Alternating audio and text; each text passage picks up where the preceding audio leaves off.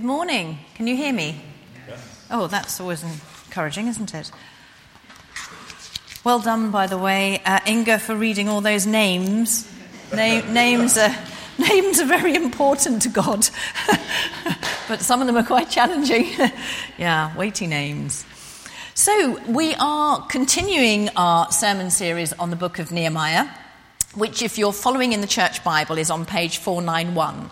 And I am going to be looking at chapter 7 and further on in chapter 8. So if you've got a Bible handy, it will really help you. Now, Joe spoke to us last week on chapter 6 about following Nehemiah's example and not listening to the voice of our critics, but listening to the voice of God. And this week, we're very much continuing that same theme about listening to God. But we're going to gracefully leap over chapter 7 to chapter 8, which is our passage today. So let's pray. Lord, we want to hear from you. We want to meet with you, the living God, this morning. And we thank you for your word to us, Lord. And we thank you for your Holy Spirit. Come, Holy Spirit and apply that word to our hearts, to our minds, that we might be changed and transformed by the love and power of God. In Jesus' name. Amen. Amen. So, before we dive into the passage, let me remind you where we are and briefly summarize chapter 7. So, Nehemiah and the people of God have rebuilt the wall of Jerusalem despite the intimidation of some of their enemies. And then in chapter 7, the gates of the city are put in place and the wall is finally restored. Chapter 7, verse 4 says, Now the city was large and spacious, but there were few people in it, and the houses had not yet been rebuilt.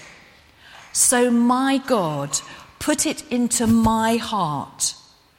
I love that. My God put it into my heart it's just such a wonderful picture of intimacy between God and Nehemiah. He put it in his heart to assemble the nobles and the officials and the common people for registration by families. Nehemiah had found the genealogical record, like a, a family tree, of those who had been the first to return from exile. And families are important to God, and I actually draw great strength from that. And in fact, over the last couple of weeks, I've been particularly standing on a verse. In Proverbs 14:26 says that whoever fears the Lord has a secure fortress, and for their children it will be a refuge. And the reason this particular scripture was so important to me is, as many of you know, Tristan, our son's just got married, and him and Steph went off for their honeymoon in Madagascar. And just before they left, they were researching all about Madagascar and uh, discovered that at this time of year there is an outbreak of the bubonic plague in Madagascar. So, as you can imagine, I was obviously very concerned that my son was now travelling with his very new wife to a place where they have an outbreak of bubonic plague, known as the Black Death. Um, so, although my son is not a prayer yet, I certainly was. And I stood on this scripture. I prayed this scripture over them because I fear the Lord and he is my secure fortress. And his word says that my, for my children, he will be their refuge. And I think that's an amazing truth. Anyway, there's a long list of all the families that are very important to God in chapter 7, but we're skipping over that and we're going to begin on chapter 8 where we see that Nehemiah does exactly what God has put on his heart. He is obedient. And I think this whole message God wants us to get today is about being obedient, hearing his voice, reading his word, applying it to our lives. I hate the word obedient. Well, I don't hate it, but um, I know it's good for me, but it's not a word that sits very comfortably with me. Anyway, off we go with Nehemiah. He's being obedient, and not only has he stepped out in faith, trusted God, he's rebuilt the physical walls of Jerusalem with all the people together, but now he is about to spiritually restore the people through the living word of God. And that's my prayer today that God will be speaking to us and restoring us through his living word. So Nehemiah gathered the people together as God has instructed him, and we read they were as one in the square before the Watergate, one big family on that first day of the seventh month, which is actually New Year's Day in the civil calendar, and it would have been the festival of trumpets for God's people. We read in the book of Leviticus that the Lord said to Moses, Say to the Israelites, on the first day of the seventh month, you are to have a day of Sabbath rest, a sacred assembly commemorated with trumpet blasts. Well, I don't think there were any trumpet blasts that day. I expect that because the people had been in exile in Babylon for so long that they had forgotten that. But we see the stage is set. God has set the stage. And we meet Ezra, who was the teacher of the law and the priest. And he brings out the law of Moses, which the people have requested, it would seem, from this passage. So it's very interesting that the people of God are requesting the word of God. There seems to be a spiritual hunger there. And I believe that we have that very much in society today. There is a spiritual hunger to hear the word of God, to hear truth. And the law of Moses, um, by the way, consists of the first five books of the Old Testament, which is Genesis, Exodus, Leviticus, Numbers, and Deuteronomy. And these were known as the Torah. Jewish people called these first five books the Torah. So Ezra the priest and the teacher of the law, he stands up on a platform with various assistants with wonderful names, and he opens the book, and all the people stood up. And Ezra praises God, and all the people lift up their hands and say, Amen and Amen. And then they bow down and worship God. So that's what we're going to do. I invite you to stand up and join me in this because we are worshipping God and we want to revere his name. So all the people stood up as one. And Lord, we want to, uh, just as Ezra did, we want to worship you, Lord God. We want to declare that you are Almighty God, that you are majestic, that you are sovereign Lord, that you are Lord over this church, over our church family, over this community, over Reading. You are Lord, and we praise you and we declare that your word is truth and your word is life in the mighty name of Jesus. And all the people said, Amen, Amen. And then they bowed down and worshipped God with their faces to the ground. I'm not sure if that was prostrate, so I won't ask you to go flat on the ground. But Lord, we just want to honor you. So you can take your seats now. But I would like to point out that Ezra read this book from daybreak till noon, that would have been about six hours, and the people stood for six hours. How about that for focus, for attention on the living word of God? So wanting to hear God, so wanting to meet with God. And this was in a, in a public place. It wasn't in the temple down by the Watergate. So it had been a bit like us gathering out on Coronation Square men, women, and children. It was all those who were old enough to understand. And then if we got Pad to go and stand up on a platform with various assistants, and he would read the Word of God for six hours, and we'd all stand. I mean, would you be up for that? And everyone listened attentively, it said. Everyone listened attentively for the entire reading. So, how do we revere God's word today? Do we even believe the Bible is true? Is it the authoritative word of God? I mean, do we really believe that? Or do we think, oh, that passage, that's, um, well, that's all right? Or do we start to take it to pieces and think, oh, I don't know about that one, or oh, I don't know about that one? Well, the Apostle Paul said that all scripture is God breathed and is useful for teaching, rebuking, correcting, and training in righteousness, so that the servant of God may be thoroughly equipped for every good work. And as Ezra, Ezra, is reading out this law to the people, the Levites are moving around amongst the various families and they're helping people to understand.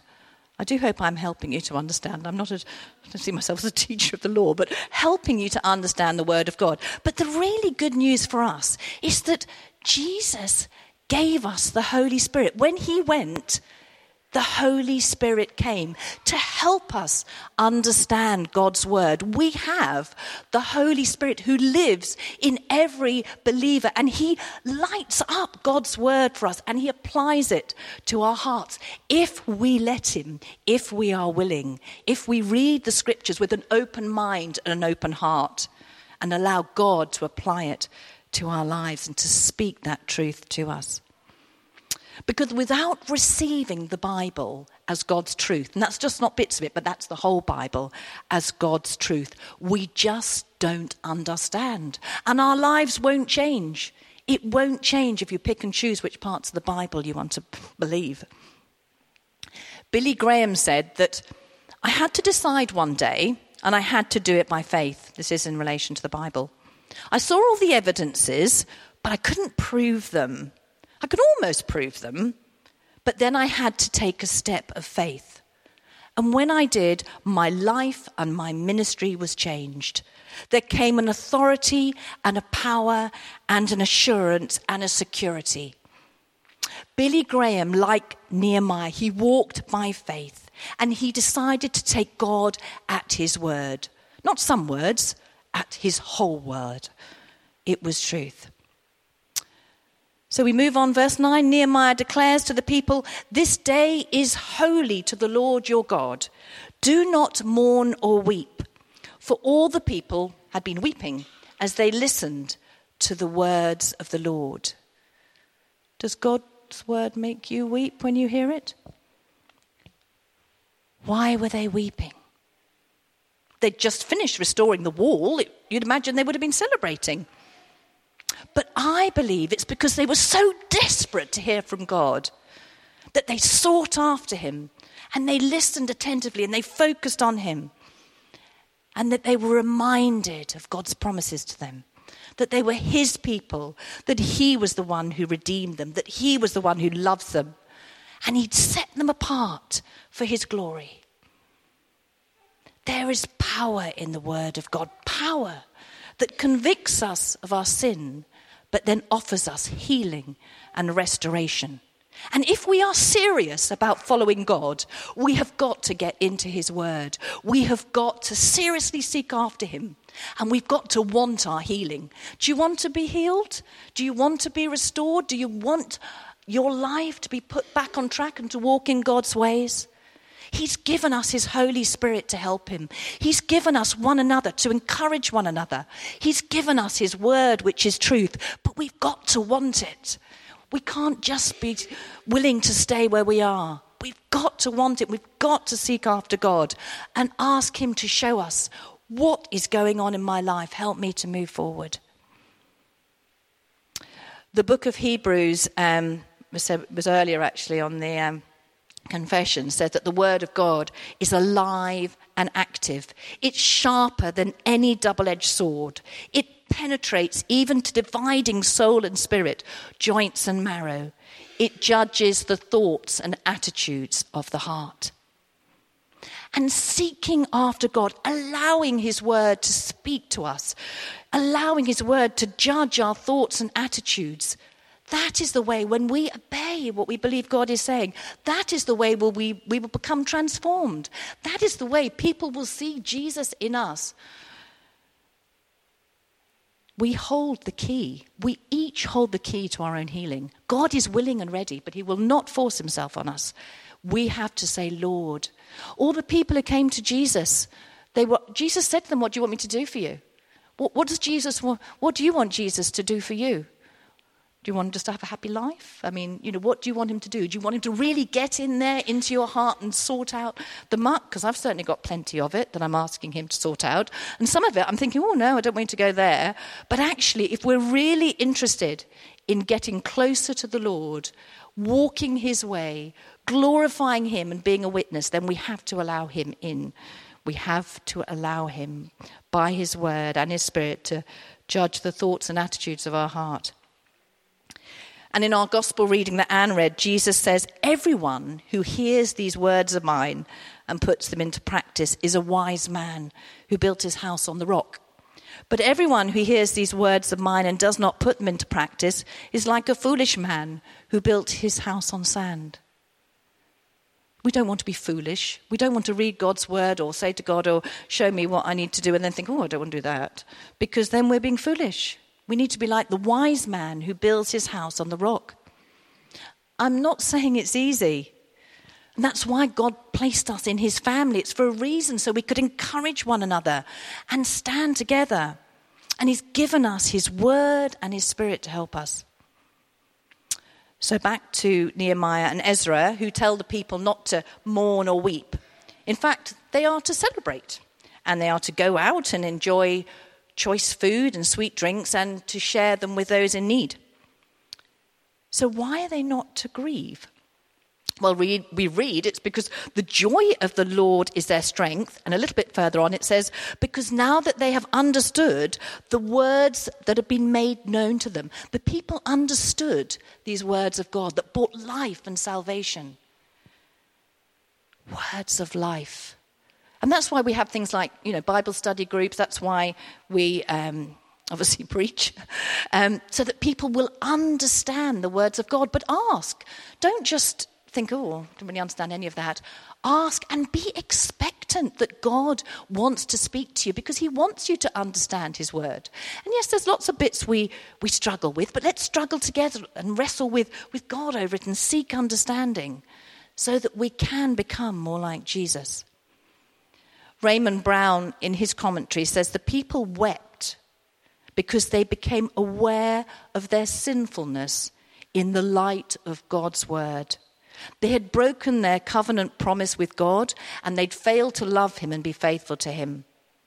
Yet they were told to dry their tears because just as God convicts us of our sin, so He proclaims the remedy to us.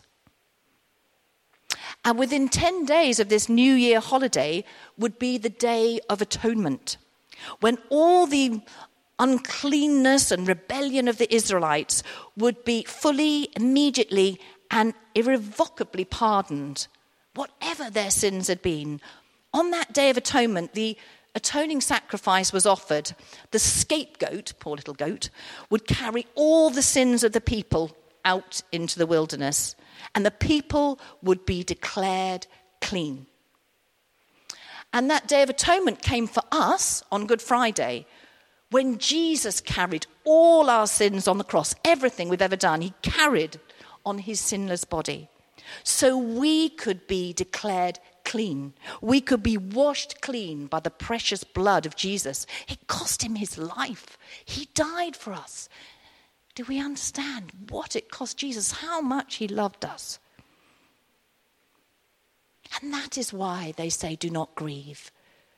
Because after God convicts us of our sin. He offers hope. He offers repentance that we can turn away from our sin and ask for His forgiveness. So that all who repent and believe are eternally forgiven. I'm now going off your text in your service sheet because I'm moving on to verse 13, which is on page 492. But hungry for more, if you're following the church Bible, the day following this huge assembly, the heads of families gathered round Ezra to give attention to God's word. They wanted more. Are you pushing in? Do you want more of God's word? Are you meeting with people and meeting with God and asking for Him to really speak with you through His word? They, they were really trying to give it some attention. And they discovered that they were to live in temporary shelters during this festival of the seventh month and that they should proclaim this throughout Israel, that everyone should be living in these temporary shelters. So people were instructed to gather olive branches and other leafy trees to make shelters in accordance with God's word. They took God at his word and they did what the Lord told them to do. Everyone who had returned from exile built a temporary shelter and they lived in it just as their ancestors had done. And there were great celebrations.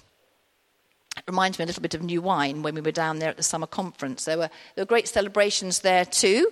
We, some people were in tents. I was in a caravan. I'm not sure that would pass as a temporary shelter, but well, well done to everyone who was in a tent. But day after day, it says, Ezra read from the book of the law And they celebrated for seven days. They celebrated God's word to them. And then on the eighth day, in accordance with what was written, there was a solemn assembly, which was required in God's law. And this feast of the booths or tabernacles, as it is sometimes known, they celebrate it because they remember God's faithfulness and his protection as they remember the journey of their ancestors who lived in these temporary booths and tents um, on their journey from Egypt to the promised land. They remembered what God had done for their ancestors and what God had done for them. And all the way through the Bible, we are reminded, Jesus himself quoted from the Old Testament as well, we're reminded of what God has done for his people. So, what can we learn from Nehemiah? Well, as I said earlier, for me, it's one word which is obedience, which is it's not my favorite word, but I know that obedience to God's word is the path to healing and restoration. And I, I grew up feeling very rejected. And um, as a result, I, I believed I wasn't good enough. It was a lie, but it was truth to me. I really believed it. And as a result, I tried to meet my own needs and prove that, that I was good enough. I was good enough to be loved and accepted. And this um, resulted in an interesting path. Um, I, I was a rebel, I was a party animal, I was the center of attention because I wanted that love and acceptance in a bit of a strange way, but you know, I was the center of attention. I was getting my needs met. Uh, my life took a very interesting route. Pads, obviously, I met along the way. He was definitely a saving grace. Uh, but my main saving grace was when I met God in my early 40s, and within actually a very short space of time, because I was hungry for God's word. And it was during a, a prayer healing session that this lie that I had believed that I was not good enough was exposed. And these two lovely Christian ladies, they helped me to start this journey of replacing the lies that I believed about myself with God's truth. And they took me through prayers of repentance because my behavior was extremely sinful. I had no doubt about that. I certainly knew what sin was. And I, but I had to own it. I had to take responsibility for my behavior, for the way that I had behaved and turn away from God and the way that I tried to meet my own needs. And if we're serious, if we're really serious about getting right with God, we need to ask Him to search our hearts and and then show us what it is that we are doing, what are we believing about ourselves, and how has that resulted in our behavior. And one of the key verses of scripture for me is John 15. Verse 16 says, I am chosen and appointed to bear fruit, fruit that will last. And to someone who's been through or felt rejected, to be chosen by God is just completely mind blowing. And that's not for me. It's not just true for me, it's true for everyone. God has chosen you. He has chosen you to bear fruit, fruit that will last.